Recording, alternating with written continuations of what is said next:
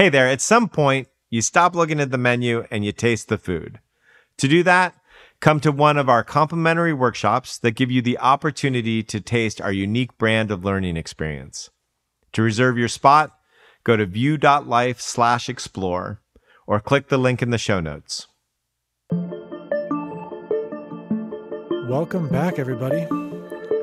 Shortly before our wedding, Alexa and I sat down with Tara to talk about marriage, what commitment means to us, and the fear of losing a life partner. This was a sweet and vulnerable episode to record, and I really hope you enjoy it. Woohoo! I feel nervous. Yay! I welcome your nervousness. I love nervousness. Thank you. Yeah, I look forward to hearing your questions. The, the the curiosity that's coming up first for me is I, I I have so many projections of your relationship with Joe.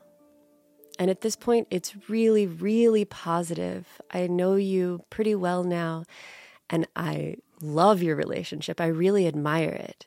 So there's a lot of curiosity there to begin with, but the thing I'm noticing is I've always had a lot of projections since since I barely knew you.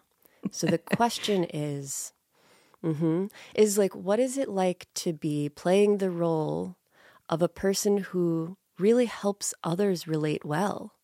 You both really help people change the way that they um, interact with all kinds of people, but especially the people that they really care about. So then, what is it like to be that role pretty publicly together with your partner, who is also your business partner? What is it like to have that much projection on your relationship? Well, it feels like there's a lot of questions in there. yeah, you're right. Um, I don't even know where to start answering that. Give me a second because I had like 40 thoughts run through my head.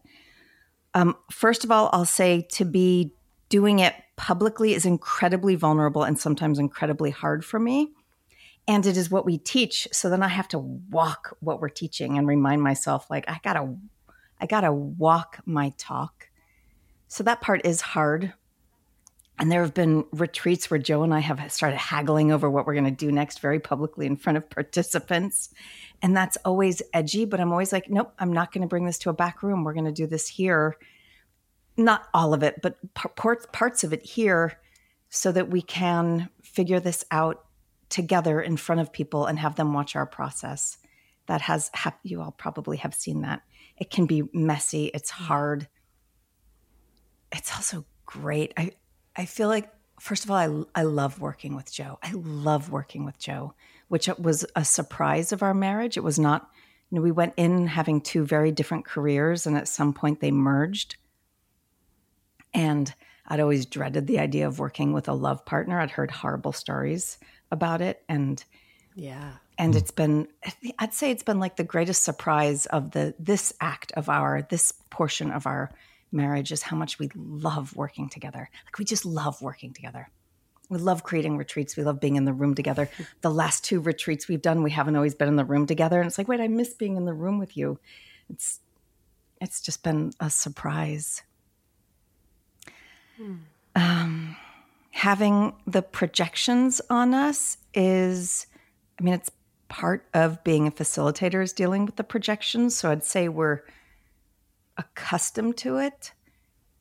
I always want to shed the golden shadow projections, the golden projections, those positive ones, because Joe and I, we, we work hard to keep our marriage alive. It has not always been easy. We've had hard years. We our first years of marriage were brutally hard. You know, there's that first love and you can kind of get swept away by the energy of love and then you have to come crashing down and learn how to I, we had to come crashing down and learn how to like who are we without all of that um projected bestness on each other and you know learn how to climb the mountain together from reality, from authenticity, and not just emotion and love, but reality. And so the golden projections always feel um, they don't they don't feel like they do honor to the work Joe and I have done, and they don't feel like they do honor to the reality of marriage, which is it is work. It's joyful, it's playful, it's the most fulfilling self work. Having someone else reflect you to yourself, and it's work. So I, I the the golden projections break my heart a little bit because I want to say like, oh yes, it's amazing. We're an amazing couple and we freaking work hard at it and we struggle and we fight. And some of you have seen our fights very publicly. Like we, you know, we have to tangle with um, different parts of our personality to find that sweet balance spot. And we live in that dance. It's funny when we use the word fight, like what you guys, what, what you're referring to as far as anything I've seen that would be referred to as a fight is like in much of my like experience of relationships and what has been you know modeled to many of us looks like just baby smooth and maybe like a little bit of like ripples here and there Yeah. and it's like oh one of you feels unseen Mm-hmm. and the other one is like hmm yeah you feel unseen i also feel unseen and then like you sit in it for a minute and then something moves and it, it's not like I, i've never seen you guys in like a big like fight fight Yeah. Anything I would consider to be a fight. Yeah. not to say that it doesn't happen and not to say that that would be a sign that it's not a beautiful relationship uh it's just it's just an interesting like the different levels of like what we could be talking about when we say the word Yes. fight I I think when I yeah, It's really when I interesting. say fight, Joe and I, our fights were big early, right, right after marriage. That first year or two, we had big fights. We had to get. That's when we started therapy and really learning like nonviolent communication and how to communicate and say, "Oh, when you did this, I felt like." That's where a lot of our work comes from. all of those lessons, because neither of us had good role models for fighting. It was like, "Take you down." Um, so, right, I imagine on the surface our fights look very, very subtle and sort of calm. They don't feel calm inside. They feel equally like ah, ah. You know, there's the there's a this is uncomfortableness about them, as we have to, you know, whatever we're we're haggling over. They're they're like inner haggles. yeah and I, I also notice a fluidity in it and less less fleeing from it into reactivity more just being like this is the way that i'm feeling right now Yeah. Urgh. Yes, that's exactly right. We both have, I think, have a practice of let's dive into it. We'll we'll go at it. Go do Yeah. our emotional work separately. Like I might go hit the pillows and like ah, I hate this. You know, hit the pillows or steering wheel or move my anger and my Yeah. grief, my fear, and then we come together and it's like okay, diving in and figuring out what's the what's the nugget that wants to be seen or the hurt that wants to be held. So I have another question around this, uh, like how you guys have, like you started out thinking you wouldn't want to work together, and now you work together and very smoothly. Uh, I've worked with past partners before in my life. It's been commonplace. Sometimes it's worked really well. Sometimes it's been codependent. Sometimes it's been just in pattern. And I'm curious for you, how how did that journey go with you and Joe from from not wanting to work together to recognizing you wanted that and doing it from a place that isn't codependence or just like we're merging now. Mm-hmm. Now we're just the same person. We're doing the same thing. Of course our careers are the mm-hmm. same. In some sense what how did that happen? Great. It's a great question. And I, it almost happened so smoothly that I can't tell you how it happened. You know, when those changes, like we just, how did it? I, I don't even know. I can't even remember logically how it happened. Um, give me a second to remember. It's interesting because, in a way, we were always, this is a, I'm going to contradict what I said earlier. In a way, from day one, we were always doing quote unquote the work together. I very much remember thinking, I can marry this man because he's as dedicated to learning about himself and supporting his self development as I am. And that was, to me, the number hmm. one principle, most important thing I was looking for in a life partner was someone who would do the work with me So that was in our marriage from day one. Before we even agreed to get married, we agreed to do a 10 day meditation retreat together and be in therapy together. Like those were, and then travel through Southeast Asia for six months. Those were like three um, agreements we made to do together before we even decided to get married. So that was, oh, it was always there. We were always discussing self development. We were always discussing meditation and um, awakening and therapy and self discovery. And that was just, uh, that was, that was the very found, a very foundation of our marriage from day one. So we weren't doing it professionally then for the first 20 years or however long, but it was always there, which is, I think, why the, why I can't remem- even remember when it became professional because it was just always in the field. Um, was something I wanted to say. I forgot. How is it not to be codependent and mergy? I would say we've had moments of being codependent and mergy. Like that is the journey is like learning when I'm merging and like, oh, pull back, back to myself, my roots, my backbone.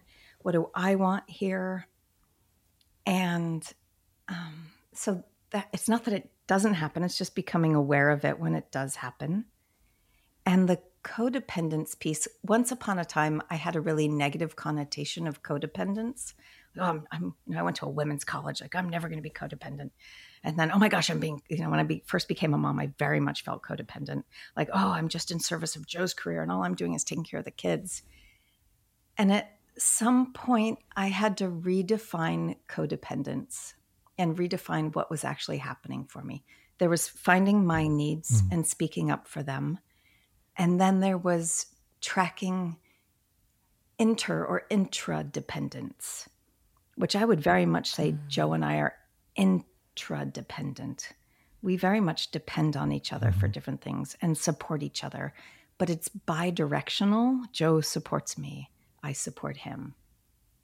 So it goes both ways, whereas I think codependence just goes one way and one person's needs aren't getting taken care of. Hmm. yeah, there was something else. Yeah. yeah. I don't know if that answers your question, Brett. Yeah, it does. I, I see like the codependence being one directional as maybe one way it can go. Another way it could just be if we're both trying to get our own needs met and not seeing how those needs are met, then we could just be in we could be in an equal kind of dynamic impasse, yeah. of yeah. both feeling unmet. Yep. And so that makes me that kind of ties back to a question that I had moments ago that is around you know both of you both of you being dedicated to your self development both of us feel dedicated to our self development and what what failure modes have you found in that? Like for example i just thought of this idea of anything that comes up in our relationship might mean that we have to go do some work about it uh, and it might get a little bit i don't know like the most derogatory way to describe it would be like navel gazing oh, yeah. or self-indulgent but also the another one could just be that we're like fixated on the path in a dogmatic way yeah. rather than like really just deeply living everything. Mm-hmm. And I'm I'm curious if, if you have if you and Joe have ever found yourself sort of fall into like a self development black hole together because you both share that drive, that desire, and perhaps some of the same blind yeah. spots.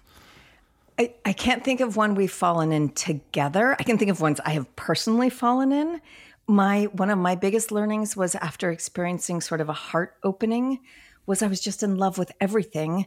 And and so that I could see the um I could see what everything was coming from or the care behind it. And I um and I could feel the love for it and from it even if it was kind of twisted. And I didn't have boundaries. So I had this huge heart opening mm. without access to my own boundaries which was a, a huge hole for me with Joe and everybody else not having boundaries. You know, those heart openings, your boundaries are there to allow the heart opening, not have the heart opening so you don't need any boundaries. So that was like, mm-hmm. I would say that was a good year or two of my life of having to find the the boundaries so that I was included in the heart opening. It wasn't just for everybody else. Um, and that and that was definitely hard in our marriage because certain things had to change. and and I had and Joe had to watch me really struggle to find and hold not say them but hold them. That was the I could name a boundary but holding it was a very different action. So that was one kind of pitfall in the process for me. There was another one I thought of when you first brought it up and I can't remember what it is now. Um, navel gazing oh the second pothole for me was sort of when I first discovered projection work. And this happened right around the time of that heart opening it without boundaries. In the projection work, I'd be like, oh, I'm projecting. And then I assumed it was my responsibility to take care of everything. Oh, if I'm projecting that this person is crossing my boundaries, then I'm crossing my own boundaries. And that's about me. And I c- kind of could go into spin on the projection work as opposed to like, oh, and I still get my boundaries. Like, oh yeah, hmm. like it, hmm. it is a, it is Oh, about I've me, and I still get to name what I want. I still get to say I don't want that, and I can't be around you if this, and I can't be around that person if X Y Z, or I'm going to go take care of myself this way. Yeah. So those were my two biggest potholes, and they very much happened in relationship in my marriage. So, hmm. yeah. Maybe a different flavor of the same question is just like what is it like to be um in a marriage with the person I assume is your primary sort of like I want to say spiritual playmate, but maybe, you know, self-development partner. So, yes, he is primary, but I have an entire community of people who are, I would consider my spiritual Sangha and um, self development Sangha. I have my women's group, my dear women friends. Fr- I was just with friends from college when I la- when when we last talked, Brett, and I very much consider them part of my Sangha so it's amazing to have Joe as my principal partner, the person I spend probably the most time with, the person I dream next to, um, share that journey. But he is not the only one, which I think is part of our sanity. Like I have a very big community of a deep, not necessarily huge, but a deep community of people who also are my spiritual and self discovery Sangha.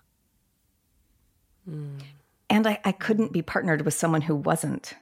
Like I, you know, I, I Yeah. I couldn't. They're two of the things I care about, uh, aside from like my kids and being a parent. They're two of the things. The spirituality and self development are two of the the things that I feel like, oh, this is what I was put here to do, whatever that means, right? This is like my soul's journey. So I would have to have a partner who met me that way. I don't think I I couldn't Yeah. not. That really resonates for me. Um, I was going to say, I think a lot of what I'm speaking to speaks to your two relationship too, right? Like you have those Yeah. same shared, it's like a shared, like, oh, this is the ocean we want to sail in. Yeah, that really resonates. If and it feels really good to me to be on that journey together with Brett. And I guess I do have this feeling it's like a little bit of a feeling of like um huh. I can't quite find the right metaphor.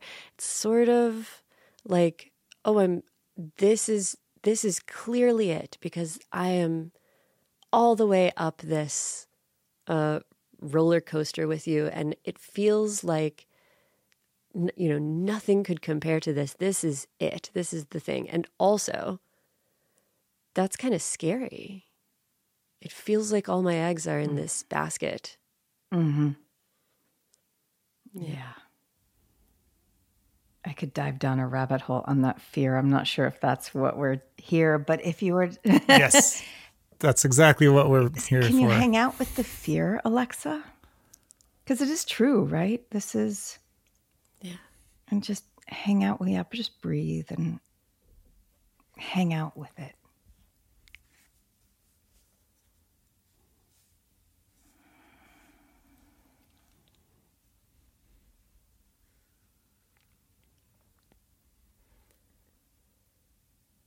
I notice there's a lot of sadness immediately. Ah. yeah. And if you hang out with that and just be with it and let your breath move through it.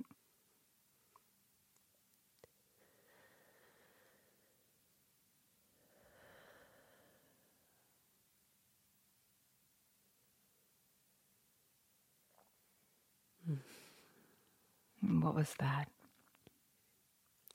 Yeah, I feel like I just dropped down deeper. Yeah. Great. So letting yourself be in that down deeper. And just hang out. Nowhere to go, just hanging with it.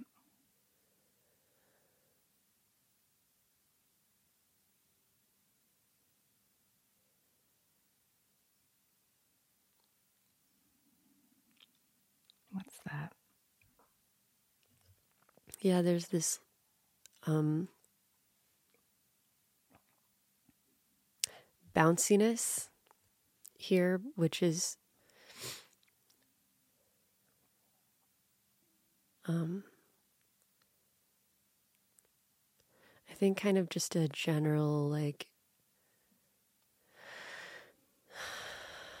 um huh. It's pretty hard to put words to there's a lot of feeling of grief um, it reminds me of course of losing Brian, my former partner who died, and in general of all of the uh, the mortality um, that's that's really going on mm-hmm. around us right now, and a feeling of like, on the one hand, that the deep knowledge that life can be really hard helps me kind of bear the fear that it will be hard in that way again because yeah it it probably will and there's no time to waste you know? There's no reason to try to hold that at bay. Um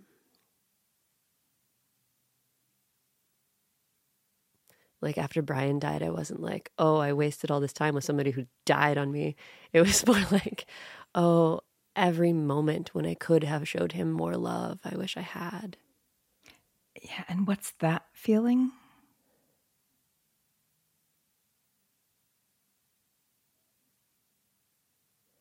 Um, there's a wanting to pour myself out so, just curious, if you look at Brett, what does that feeling want to say to him? Or if anything?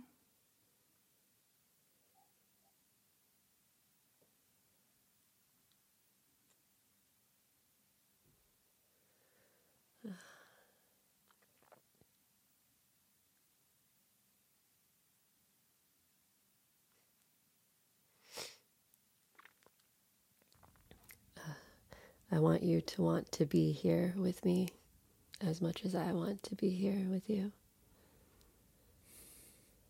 Hmm. I do. I do. I think we just found some of your vows. and so, having named that, how is that feeling in your system? You talked about the fear. What, having gone down to those depths, and name that to Brett. What happens? What's going on with the fear, if anything?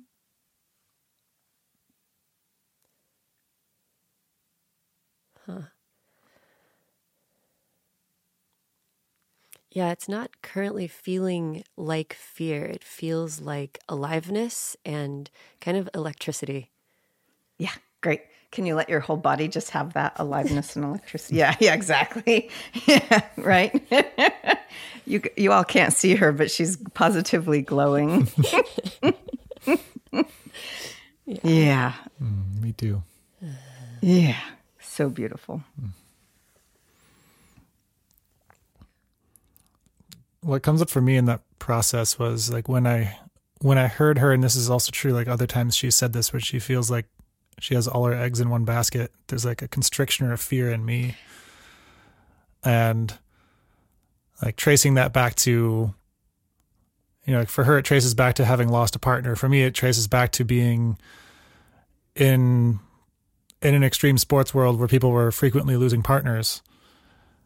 And you know, at the time I was in I was in a long-term relationship and we like we both felt that like wow we are we are each other's person there's nobody that gets us anything like each other and we're traveling all the time. We don't even have like stable friends other than those that we see while we're traveling and jumping. And so we felt this like deep eggs in one basket thing. And Mm. that I think is part of the catalyst that had us open up our relationship and explore polyamory was this like I want there to be somebody else that you feel connected to in case I leave you. Wow. wow. and we we wanted that for each other. Mm-hmm. And so there's there's something very visceral that comes up for me when I hear Alexa feel like she has all her eggs in one basket. And I want to like my initial kind of I guess my initial response was to be like, no, no, no, that's not true. You got eggs everywhere. There's people that love you. You got like this, that, Yeah. and also there's the there's the reality of the way that that feels for her, and there's the reality of the way that there's a way that it's true. There's a way that it's fully true, and there's also the way that it's not. But like I, in witnessing this process, I feel more capable of being there in the way that it is fully true, and there's there's grief in that. Like Well, grief in that it's not just a potentiality; it's actually a reality that one of us is going to lose the other unless we both die at the same time, which Mm-hmm. is going to feel, for all intents and purposes, like all eggs in one basket, Yeah. Yeah. despite That- the support, I- support structures we have. That is what makes love so edgy, right? It is finite. Our time here is finite. That- That's the amazing. To me, that is the um, what you just named is like, yeah. And I feel the same way when I look at Alexa right now. People can't see her, but her eyes are tearing up. It's just so beautiful. It's that finite, finite preciousness of love in the heart, right? That the heart has capacity for that, knowing that there's an end, knowing there's an end line to me that's just like truly amazing that as humans we do that again and again and our hearts can and want to do that. And brett what i would invite you to do is be with the whatever the emotion when when alexa says oh all my eggs in one basket. You can see the truth not truth but be with the what's the emotion that comes up for you? Hmm. So you're staying with your you know being with her words but also staying with yourself. Yeah. Yeah. Initially, it's like, it's a fear of being responsible for her devastation and heartbreak in, in the event that, that I depart, uh, yeah which is very clearly some mommy stuff too. Uh, Yeah. And can you hang out with the fear? We'll just do the same thing. Just be with it and see how it wants to move or be seen or what it wants to do. So you're just following it, hanging out with it. Yeah, inside there, there's the fear of. There's the fear of being loved as I am, inclusive of my. Uh, some form of like not knowing my risk tolerance, my naivete, my not being able to guarantee any form of safety. Mm. Uh, yeah. Can you ha- stay hanging out with that? Let your heart and head hang with that fear. Yeah, and underneath that, there's a grief of. There's a grief underneath feeling like all of that has ever been my responsibility, Yeah. or So beautiful. feeling. Yeah, feeling penned into my own cage of that I need to be some sort of like safe, stable, predictable, alive uh. for someone else. Yeah. And staying with that grief that I need to be safe, stable, dependable for someone else. Can you stay with that and just see how, if at all, it wants to move? So you're letting it move through the system if it wants to.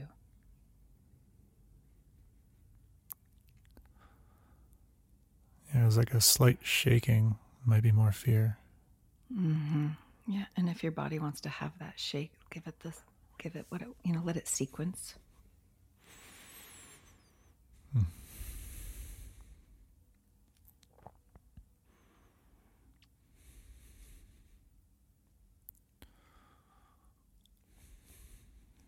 Exactly, and letting yourself breathe right through it. Yeah, it feels like there's like the there's a fear of being alone that I project onto her. Like I project that she wouldn't be able to handle losing me if when when she speaks of the eggs in one basket thing. When in reality I mm-hmm. feel like I wouldn't be able to handle it. Or there's like You the fear of share- yeah.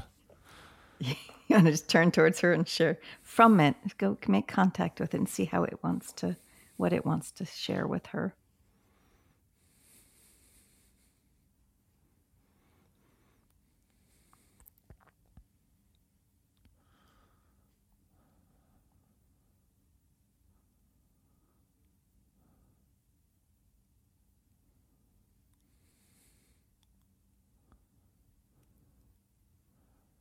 And what comes up is sort of strange, but it's like a an apology for any way that I've tried to create safety in any way that suppresses myself or us. That's not strange. Oh, yeah. So beautiful. I wish everyone could see what I'm seeing. So beautiful, the two of you. Which is breaking my brain a little bit. It's like like I'm seeing I'm seeing how much I've actually really bought into that like not that I need to, but just like feeling like I really, really want to create safety. Yeah. Yep. And there's been some obligation in it, which is why there's been some like some tension around that. And you said the whole mama piece and Yeah. yep. There's And still a part of me that wants to go base jumping, thinks about it at some point every day. And then there's a part of me that's like, oh, it's been like several years now. I'm not current. I haven't done it recently. It would be, mm. I, I feel confident that I could go do it safely, but also Alexa wouldn't have the context that my body has to feel confident with me. Yeah. And I'd be putting her through something um, if I did. And then there's both sides of that that have felt in tension. Like the tension mm-hmm. of, I don't need to be responsible for someone's emotions about my safety. And then the other one of, mm-hmm. I am responsible for the consequences of my safety or lack of safety or, mm-hmm. Yeah. That's beautifully said too. When we when we haven't gone down to the bottom of it with that apology, I'm sorry that you just said to her so beautifully. Then we can only ping pong between, oh, I'm responsible and fuck responsibility, right? We can only kind of ping pong between the two Yeah. opposed, right? We just kind of go back and forth reacting. Yeah. Yeah. So there's an irony here of something funny. Right before we started recording, I got a text from my sister where she's like, I want to skydive with you sometime.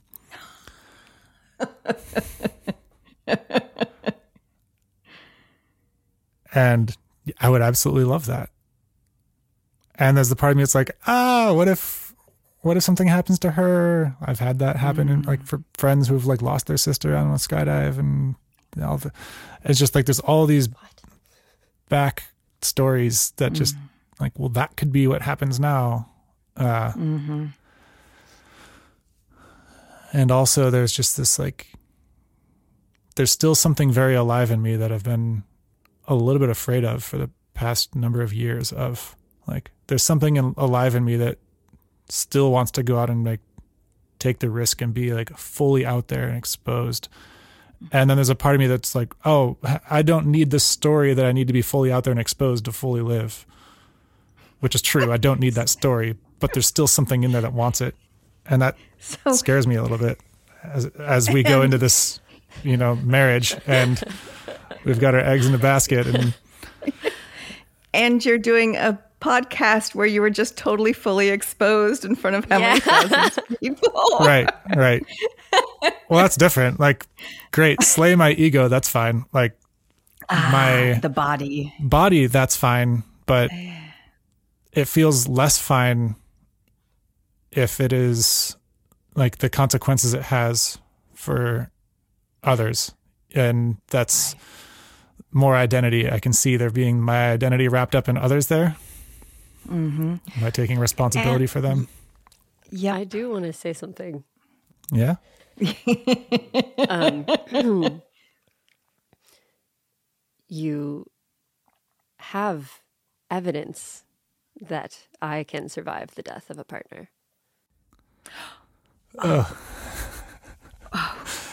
I do. I do. And I just also have so much evidence of how much that sucked. Yeah, no doubt. And also, there's so much evidence of like how much that is done for you in a strange way. There, there's mm-hmm. there's this way that I feel like part of what has had us both attracted to each other so deeply, and also both of us be so committed to to self exploration, and self understanding, is how we've each lost a lot. Mm-hmm. For me, it was friends and a lot of acquaintances and people more on the like inner circle but not a partner and then in the periphery of my life just being regularly happening over the course of decades.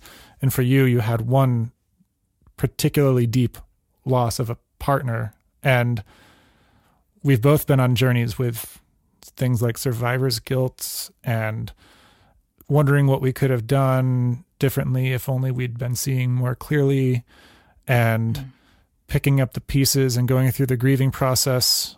And so i feel like there's like i benefit a lot from the fact that you have lost a partner and gone through that. And yes i'm also very scared of having you go through that again on my account uh which is yeah there's identity there. And not wanting to be the bad guy So we could, I don't want a rabbit hole, but a question that I want to give you for later is like, what would make you dying be the bad guy? Hmm.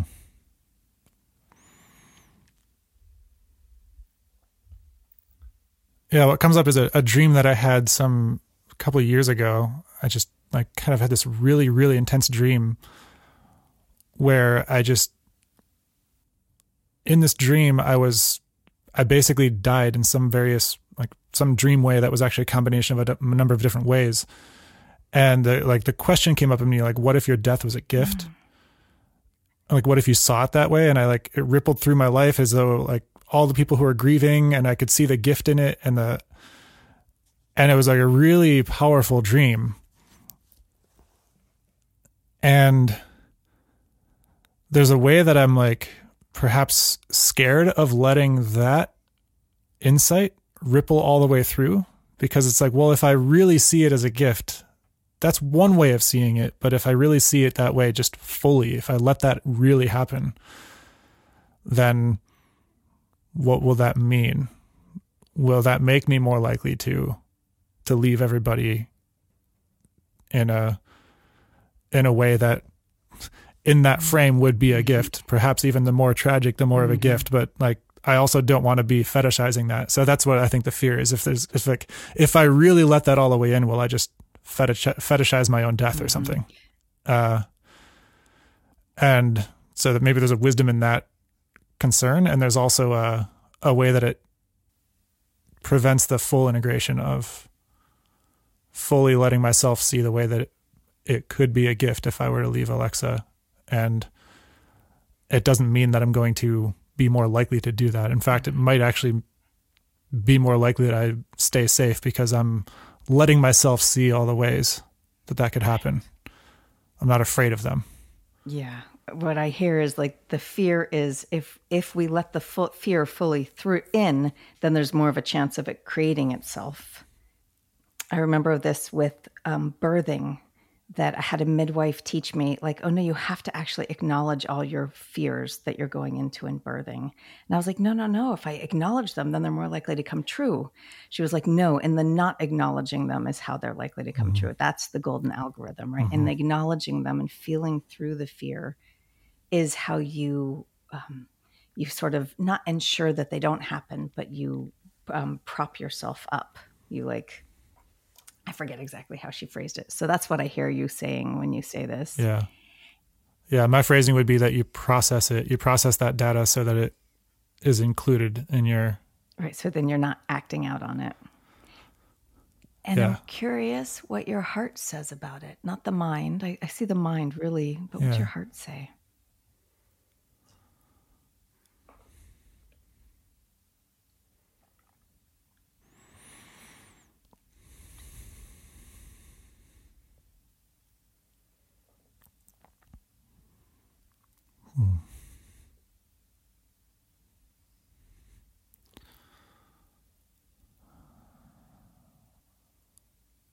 This might be my mind interpreting the heart, but it says like Alexa chose this in mm. me.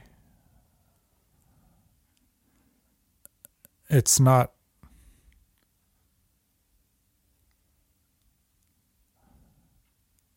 like this this aspect of myself that I have this feeling that I that I wrestle with or work through this particular flavor of feeling is not an inconvenience to Alexa. It actually is something that she's looking for. Mm. And so, in feeling that, there's a lot of shame that falls mm. away. There's like constriction that releases. And of course, I want to check with Alexa that that feels at all true for her, but. Yeah. Beautiful but there's something in me that moves when I It's like a heart opening, softening. and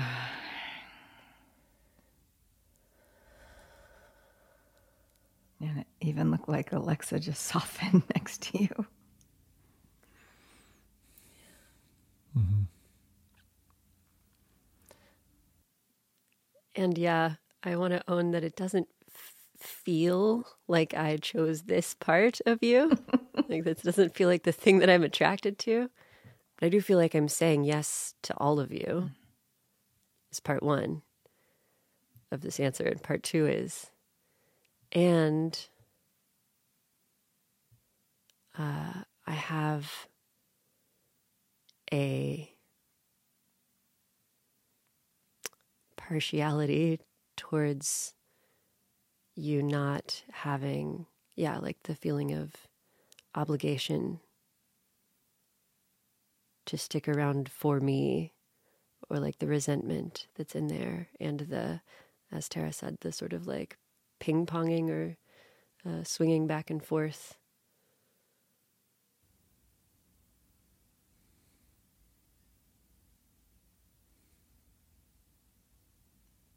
Yeah. And part three is I don't really know what makes it that I'm so in love with you. On some level, you know, that I chose you is evidence that I that I absolutely am choosing this. Even if I'm fighting it also.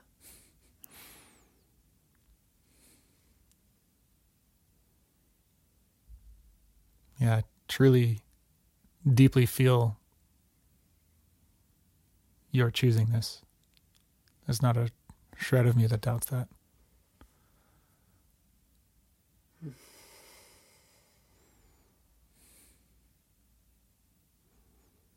But don't leave me or else I'll be sad and it'll be your fault.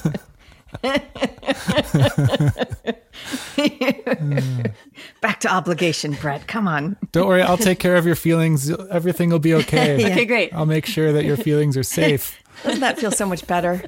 oh,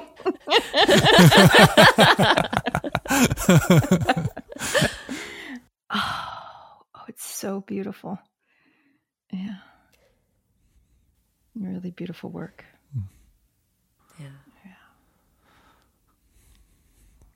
So we got any other marriage advice? for Tara?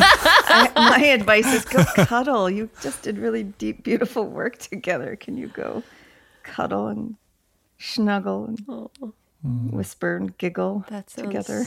really mm-hmm. good. Yeah, Yeah. Yeah.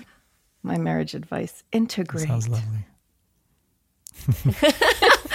Oh, that's really good advice, Yeah, especially for when your partner is your primary spiritual playmate. Yeah, the integration is key. And integrating together is really fun. Yeah. Yeah. there was a twinkle in your eye when you said that. what kind of integration are you talking about? Whatever comes to mind. No, not whatever comes to mind. Snuggles, cuddles, and whatever else. Yes, all of the above. Beautiful integration. Hmm. Yeah. Hmm. Thank you, Dad. Ah. Yeah, thank you. Such a pleasure. I love you so much. It's quite mutual. I love you so much. Hmm. Me too. I love that I'll get to watch your marriage. And I've already watched so much of your partnership. Like, I feel so blessed. Even when I didn't know you were a couple.